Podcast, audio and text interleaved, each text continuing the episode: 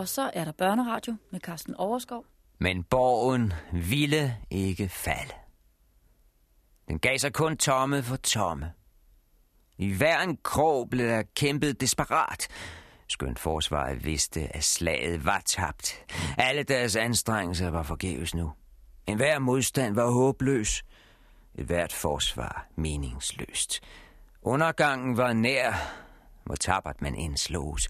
Borgens skæbne var for længst besejlet. For samtidig med, at de fredløse strømmede ind med deres høtyve og køller, og blev ved med at strømme ind, uanset hvor mange forsvaret fik gjort kål på. Der var åbenbart ingen ende på fjenderne, for de gamle, der faldt, var der ny overalt, samtidig med, at angriberne bare kom og kom, så bredte ilden sig fra rum til rum. For borgen stod i flammer. De slås på en brændende bastion. De kæmpede om et knitrende bål. De stræd for en fæstning, der uanset hvad, skulle ende som en rygende askehåb. Og som om der ikke var tegn nok på, at borgen snart skulle falde, så dukkede Ulrika frem som et sidste varsel. Pludselig stod hun øverst oppe på det østre tårn, som djævelens personlige sendebud med tøjet blafrende om sig og håret flyvende for vinden. Hende, der havde anstiftet katastrofen. Borgens onde engel. Den heks, som selv havde tændt sit bål og nu ville tage dem alle med sig i flammedøden. Hendes øjne tindrede af vanvid, mens hun sang en vild sang til de hedenske guder. En sang om brandoffer. En sang om ødelæggelse. En sang om hævn. You better dare.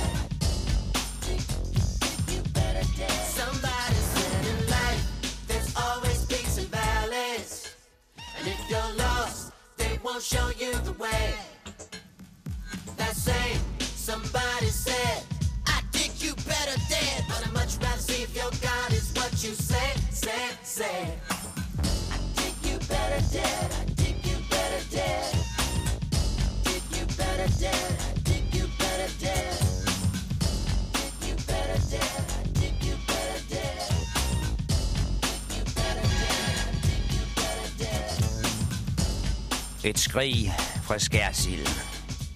En kvindes sidste kvad. En messe for de fordømte. En hymne fra helvede. Der vidste alle, at det var forbi. Ilden havde nu fat over det hele. Flammerne slog op mod himlen. Borgen var blevet et vældigt bål, der kunne ses på 20 mils afstand. Nu mørket faldt på. Tårn efter tårn brassede sammen og gik i et med de brændende tage og alt det øvrige træværk, der stod i lys lue.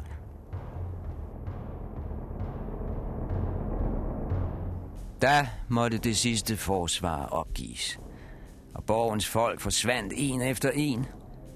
De af dem, der stadig havde lemmerne i behold og ikke var fanget i en flammende fælde, de der stadig var i stand til det, smuttede ud af ildskæret, hvor ingen kunne skælne ven fra fjende, og sprang bort i mørket, hvor ingen øjne kunne følge dem, blændet som alle var af det blussende kæmpe bål.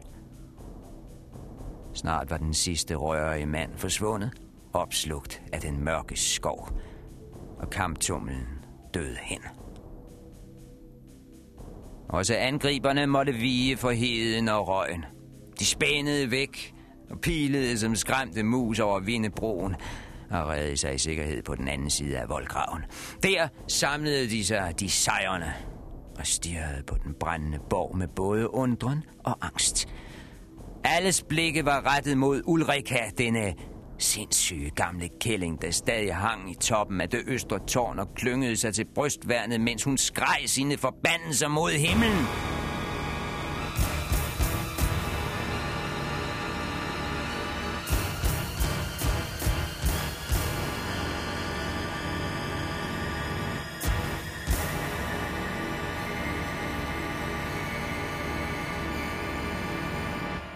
Ingens øjne kunne slippe denne sælsomme skilse.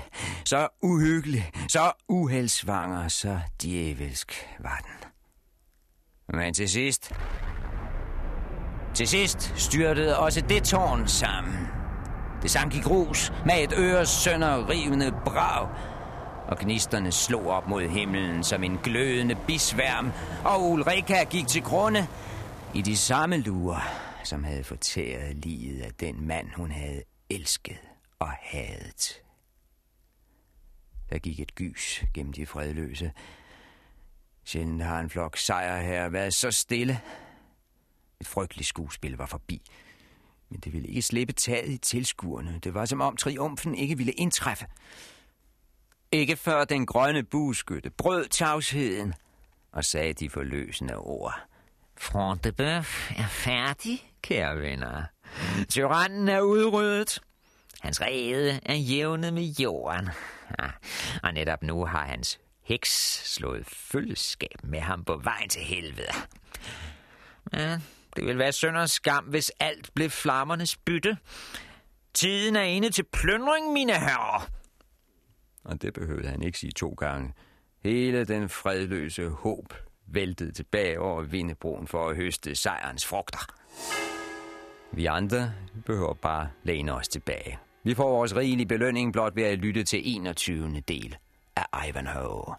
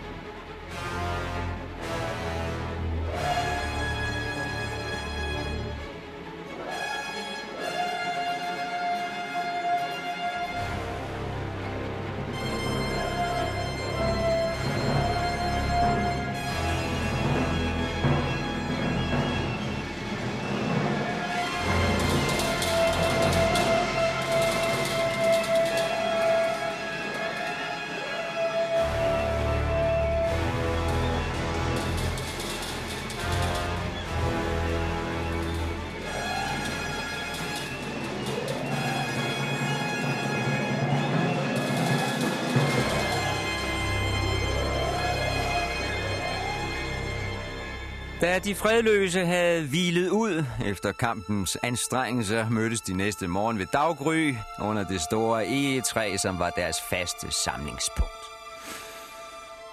I denne fredelige morgenstund, hvor græsset stod særligt grønt, og hvor dugperler blinkede i det gyldne efterårsløv, der kom alle slæbende med det bytte, de havde sikret sig i går aftes, før ilden åd det sidste af borgens indmad. Kalderan ran, eller kald det redning. Kald det pløndring, eller kald det bevaring. Et rigt bytte, det var det. Og alt blev dynget sammen i en stor stak. Sølvtøj, kostbare rustninger, prægtige dragter. Hver enkelt genstand blev fuld af begærlige blik. Det kriblede i fingrene på folk, for blot en af de ting ville være nok til at holde sulten for livet i årvis. Men de afleverede pænt. De lagde alt, hvad de havde ravet til sig i den fælles bunke. For nu skulle rigdommen fordeles retfærdigt, og med skyldigt hensyn til enker og forældreløse børn, og den fordeling var lagt i hænderne på den grønne bueskytte. Under selve egetræet var der bygget en tronstol af græstørv. En fornem forhøjning med både ryg og armlæn, og der sad han, denne simple, kofteklædte mand for skovene, som alle havde tillid til. Rank, stolt som en fyrste, med græs i ryggen og en mospude som sæde.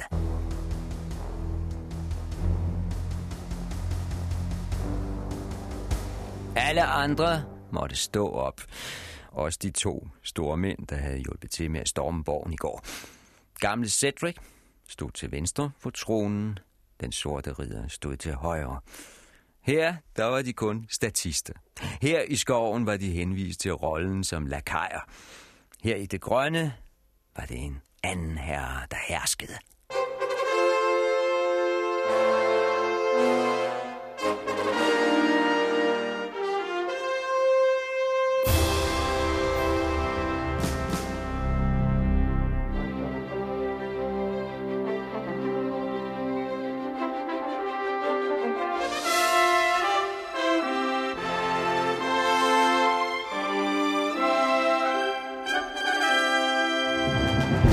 Beklager meget, sagde den grønne bueskytte.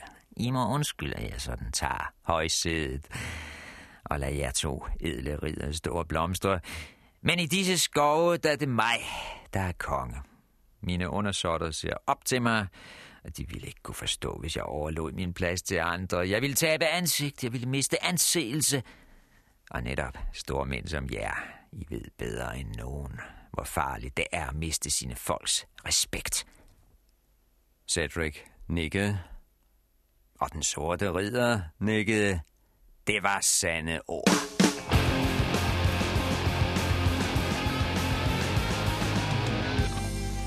Det er selvfølgelig godt at være elsket af sine undergivende.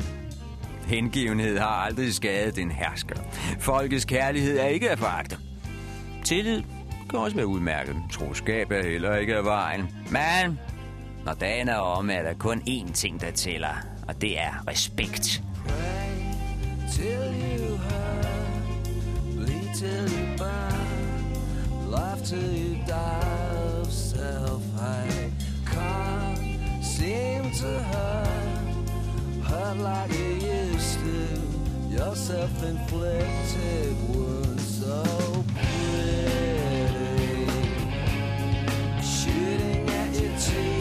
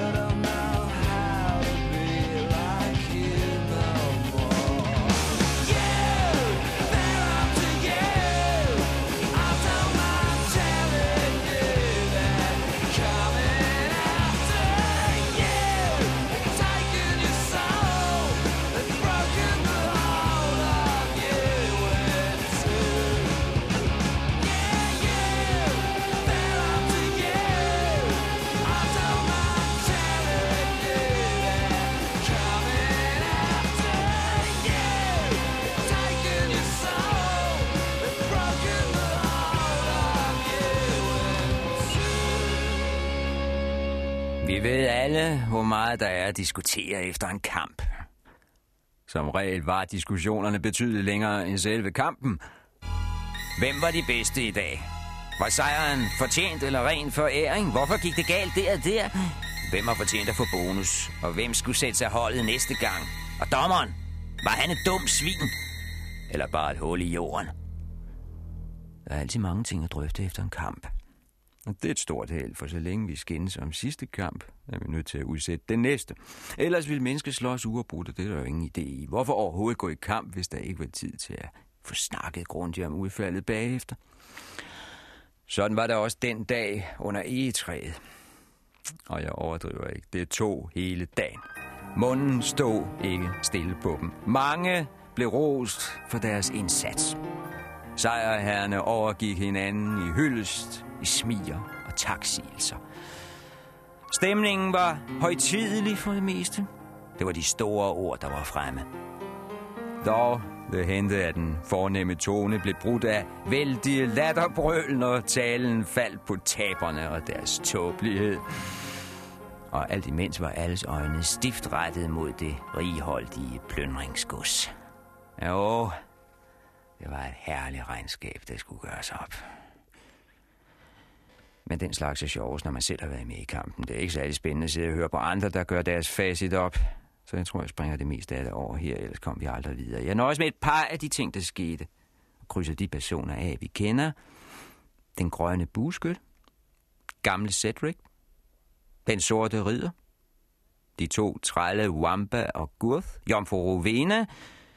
Den unge hofsno Bracy. Den falske munk. Og den gamle jøde Isaac. Den eneste, vi ikke hører noget om, det er Ivanhoe. Det er det sædvanlige. Han skal aldrig forvente sig for meget af en hovedperson. Altså, jeg vil tro, at Ivanhoe har lagt sig syg, som han plejer. Måske bliver han stadig slæbt rundt på en borger, hvem ved. Der er i hvert fald ingen, der har lagt mærke til Ivanhoe og noteret sig, hvad han foretog sig. Så det har sikkert ikke været alverden. They say be careful what you wish for Cause if it comes true What you do. They say be careful what you fish for. Cause if you get to know What's it gonna show. Sometimes we might be missing the one thing that makes us whole. Yeah, every life has its mission, it don't just cover the distance. So here I go. Whoa, say hey now, heaven. If I reach for you, will you come? I said, hey now,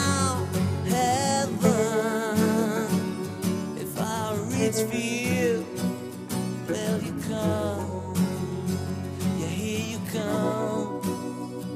Can see you now, now, now. Here you come. Can see you now. How do we know where we've been? If we don't know where we're meant to be. If you never dive, if you never swim, Every smile had its grin. So take a moment to be free. Say, hey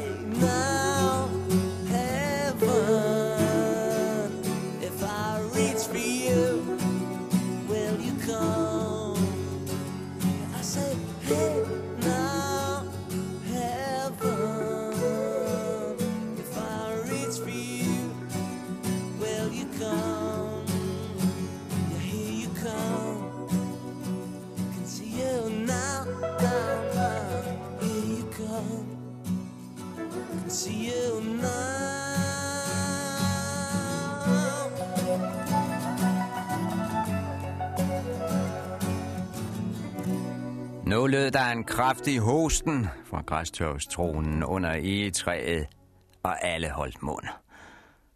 Så tog han ordet den grønne buskytte og lagde ud med at takke Cedric for hans død. Det må have været af høflighed. Cedric var jo den lokale stormand, og altid så havde han ikke udrettet andet end at liste ud af borgen i munkekostyme, men alligevel fik han tilbudt halvdelen af byttet. Det var Cedric dog edel nok til at sige nej til. Han afstod, han ville skam ikke have noget af rovet. Men han benyttede lejligheden til at takke sin hofnar, trællen Wamba, for at han havde våget sig ind på borgen i munkedræs, så de kunne bytte tøj, og Cedric selv slap ud, mens hofnaren blev inde på borgen som gissel. Men Wamba var også meget edel. Han synes hellere, at Cedric skulle takke den anden træl, svinehyrden Gurth, for han havde jo hjulpet Ivanhoe ved turneringen. Ivanhoe, som var Cedrics søn. Og det var helt rigtigt, synes Cedric, og han befalede straks, at Gurt skulle lægge sig på knæ. Og Cedric tog sit svær og prikkede svinehyrden på skulderen og kaldte ham en fri mand. Gurt var altså ikke træl mere. Pludselig kunne han tage stålringen af halsen, og det var herligt for ham. Men Wampa, han fik en lang næse. Han blev fuldstændig glemt midt i alt takkeriet. Den dag i dag er han træl og går rundt med halsbånd som en hund, selvom det faktisk var ham, der redde Cedric ud af borgen. Det viser, at det er meget godt at være edel. Men man skal lige huske at få sin egen løn først. got intentions, honorable, jealous, yeah. My invention, we get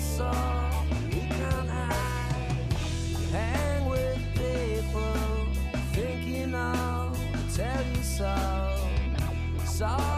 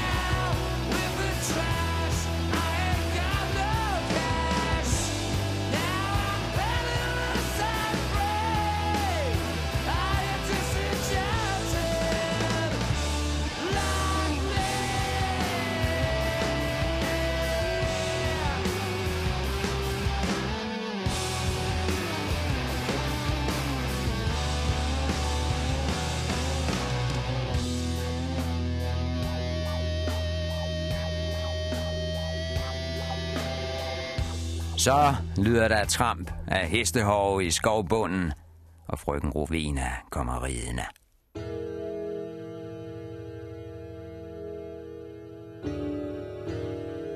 Hun er åbenbart blevet en selvstændig pige siden i går. Nu er hun pludselig omgivet af en hel flok bodyguards. Mænd til hest, både for og bag, bevæbnet til tænderne. Hun skal ikke nyde noget af at blive kidnappet en gang til. Og den skære mø den lyshårede jomfru, som vi kender så godt. Hun styrer hen mod den grønne buskytte. Han rejser sig af bødet for hende, og de andre fredløse kommer også op og stå. Hun stopper hesten ud for egetræet og siger, Gud velsigne jer og jeres tabre mænd. Jeg håber, vor Herre vil belønne jer rigeligt, fordi I vågede livet for vores skyld. Men læg mærke til, at hun bliver siddende på hesten. Hun skulle ikke ned på niveau med en krybskytte.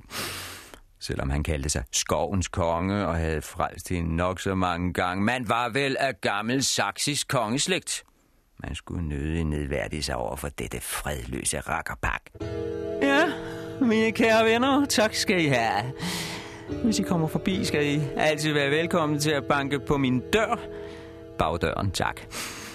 Så skal jeg sørge for, at der altid ligger en bunke gamle skorper til skovens mænd, hvis sulten skulle overmande jer. Og med de ord vendte hun hesten og skulle til at ride bort. Men netop da får hun øje på den unge ridder Bracy.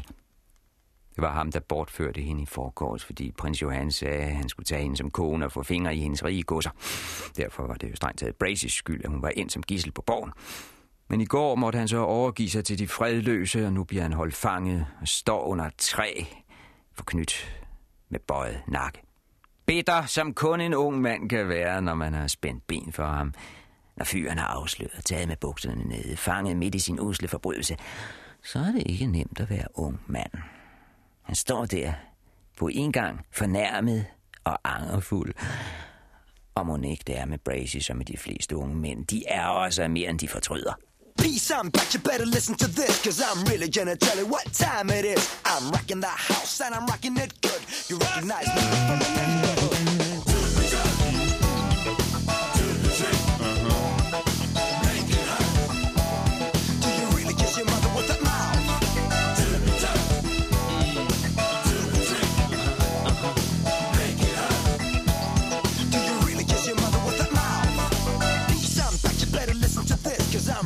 gonna tell you what time it is. I'm rocking the house and I'm rocking it good. You recognize me from the neighborhood. The neighborhood, the whole crew came from. So I'm really gonna drop you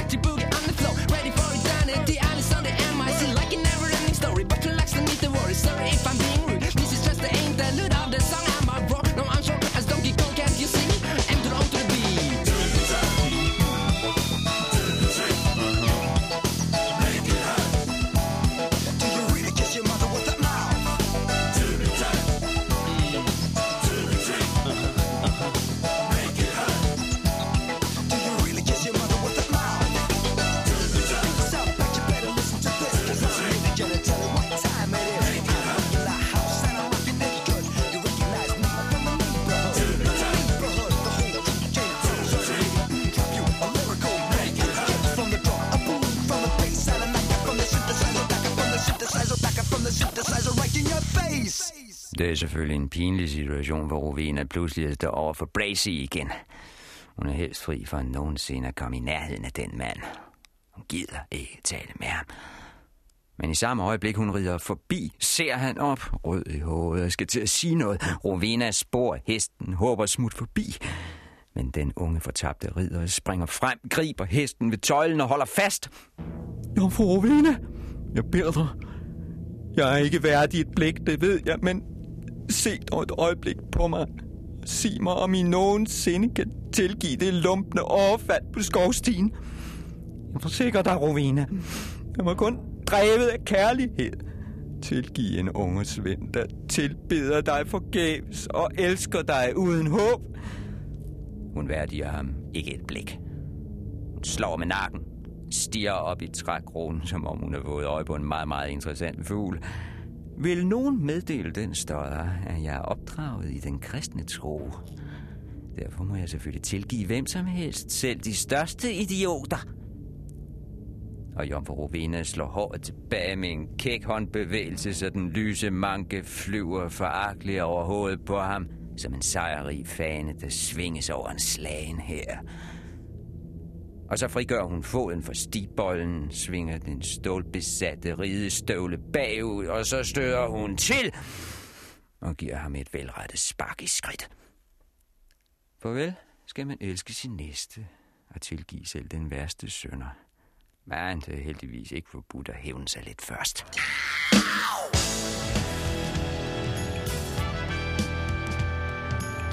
An Indian woman buried her grandpa in the Black Hills. When she was young, he used to tell her that these heels belonged to her steel. And even though injustice took them heels away, one day we'll get them back, he said. The sun's gonna shine that day. When we say, right the wrong. Before she lay him down to rest, she heard his voice in the wilderness. I got six feet of it back. Now we can right the wrong.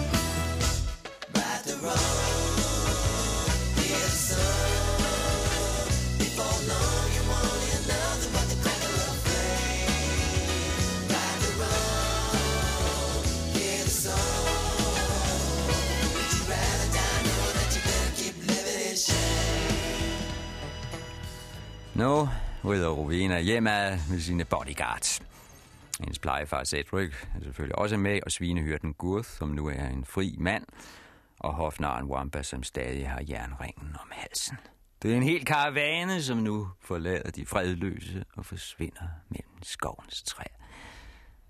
Den grønne buskytte sætter sig ned igen, nu de fine har trukket sig tilbage. De fredløse slapper lidt af. Og Bracy, han ligger i græsset og vrider sig i smerte. Måske får han vare i men og skal bære på arret efter en spids jomfrustøvle resten af sit liv. Men der er et andet spørgsmål, som trænger sig mere på. Hvad med Ivanhoe? Han bliver der ikke sagt et ord om, selvom han højst sandsynligt var med i følget sammen med Cedric og Rowena. Hvem skulle ellers tage sig om? Han er jo trods alt Cedrics søn. Og nu Adelstan er død. Ham, som skulle være gift med Rowena. Adelstan, han blev dræbt sidste gang, fik hovedet kløet af et enkelt sværhug fra tempelridderen lige før den lumske franker stak af fra borgen med Rebecca som gissel. Altså nu, hvor Adelstan er ude af billedet, hvad skulle der så være i vejen for, at Rowena og Ivanhoe kommer sammen igen og måske bliver gift med hinanden? Cedric kan jo dårligt brokse, når Rowena er blevet en stor pige med egen bodyguard. Og Ivanhoe har vundet sig heder både i det hellige land og på turneringsbanen.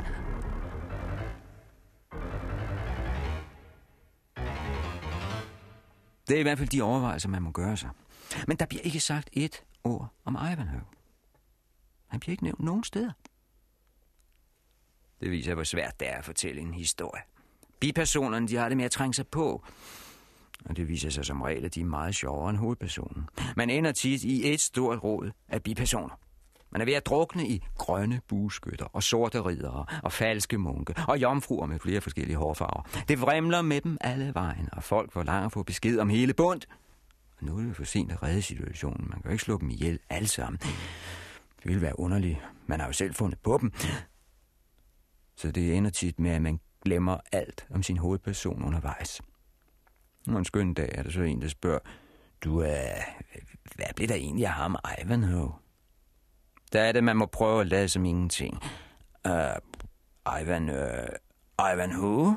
There they are, alive on the move. Pretty young, still improving and in love. Restless young zeros in a haze, a reckless blind faith taking their own sweet time, their own sweet time to write and rhyme there in.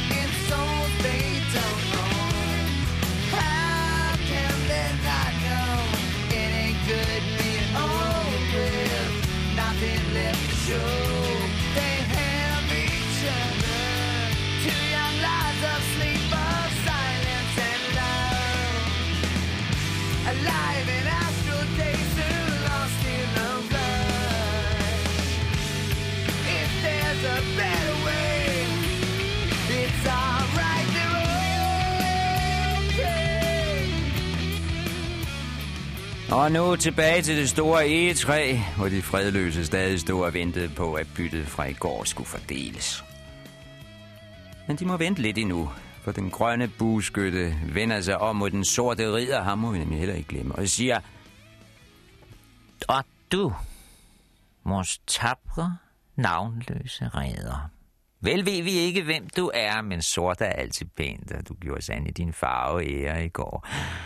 Uden dig havde vi aldrig taget borgen.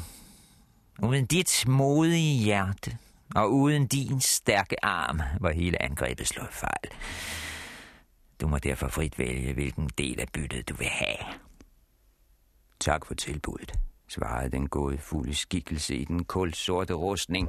Men jeg tror, jeg foretrækker en mand, frem for nok så store kostbarheder.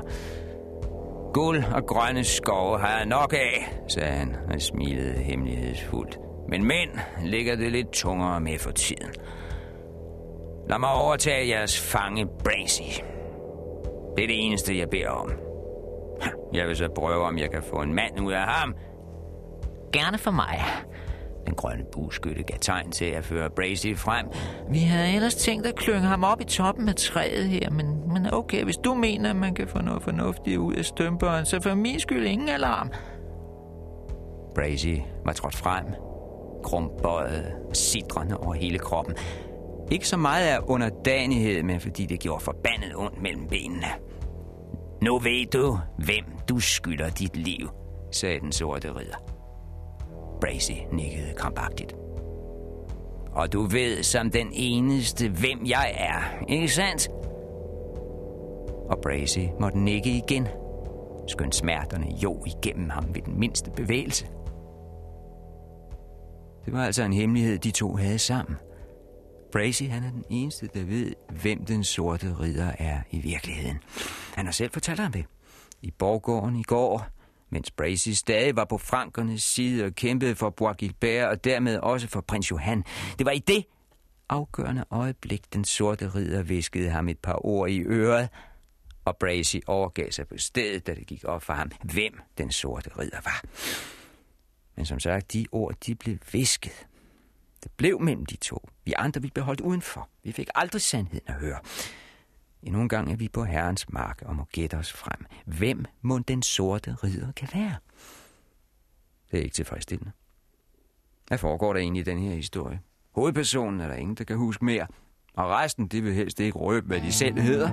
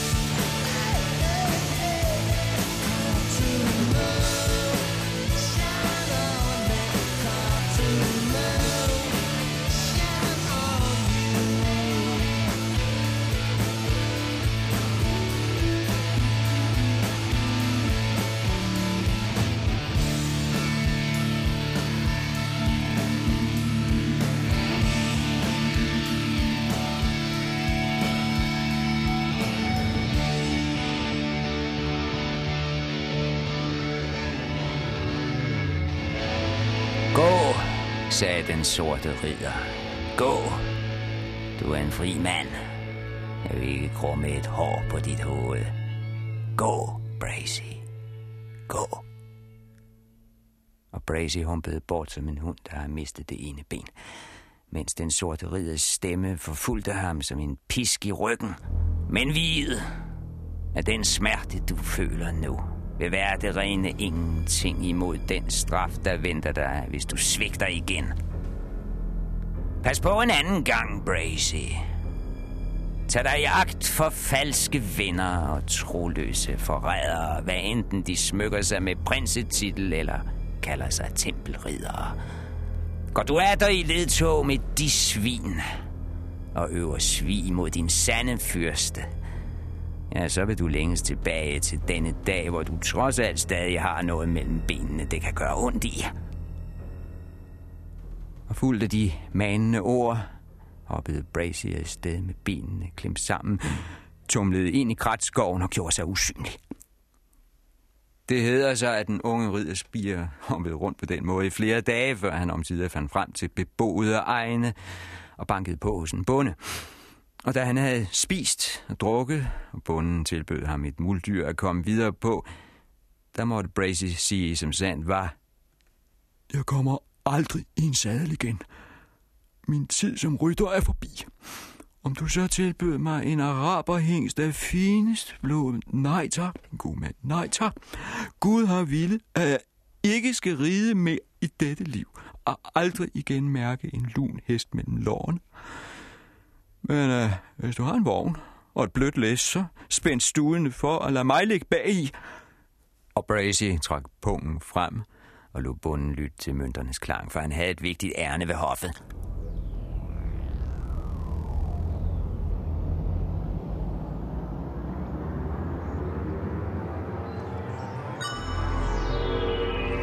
Da nu Bracy var forsvundet, gav den grønne bueskyld sig til at fordele byttet fra i går.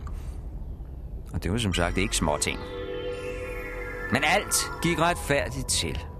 En tredjedel blev lagt til side til senere brug som en slags reservekapital, de fredløse kunne trække på i dårlige tider. Den anden tredjedel gik til de faldnes familier. Dem, der havde mistet livet under stormen på borgen i går. Deres enker og efterladte børn. Kun den sidste tredjedel var til fordeling her og nu. Og selvom mange gerne havde gaflet lidt ekstra til sig, så holdt man sig i skinnet. Og alt forløb efter de regler, som den grønne bueskytte fastlagde. Få lagde mærke til det, men den sorte ridder stod for sig selv og smilede forundret. Han vidste noget om mænd, om mænds begær efter rigdom. Han kendte griskheden på samfundets højeste poster. Han havde vel heller ikke selv holdt sig tilbage, når lejlighed bød sig. Mere end en gang havde han hævet en belejring, når byen havde sendt det aftalte beløb, og guldet klingede i hans kiste. Han vidste, at alt kan købes for rigdom, og at mænd er parat til at myrde blot for en skillings skyld. Og her så han en hel flok fredløse, de rene forbrydere, pænt stå og vente til det blev deres tur. Det liv, de førte, det var lovløst hele vejen igennem. Deres eneste håndværk var røveri. Men der var ikke en, der sprang over i køen. Og ikke en, der brokkede sig over at få lidt mindre end sidemanden. Mage til disciplin havde den sorte ridder aldrig set før. Så civiliseret en optræden havde han aldrig været vidne til. Og i den stund drømte han. Tænk, hvis man kunne få indført noget lignende på højeste sted. Blandt magtens mænd, blandt landets betroede topfolk. Tænk, hvis kongens og kirkens mænd var lige så beherskede og tilbageholdende som disse simple mænd i skoven.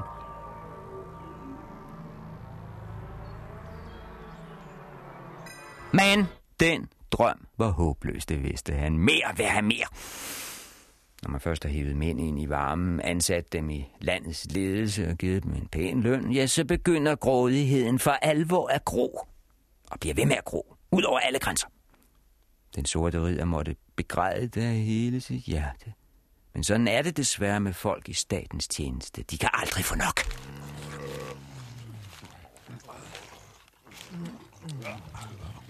Have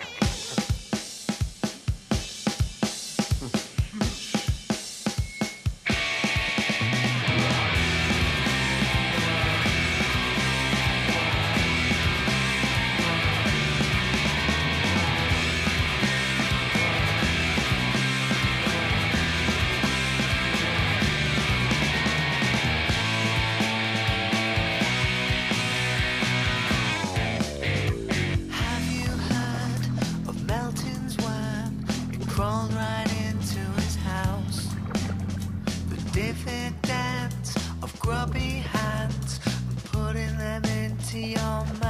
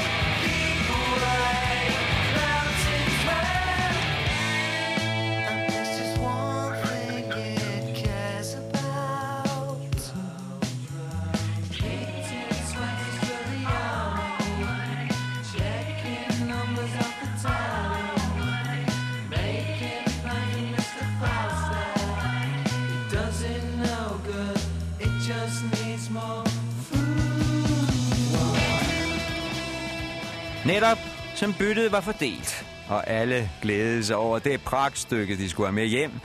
Hvad end det nu var hjelmen fra en rustning, eller et nødetræsbord med indlagt skakbræt, eller en kåbe af silke for borgherrens klædeskab. Netop da dukkede et nyt par op i skovbrynet.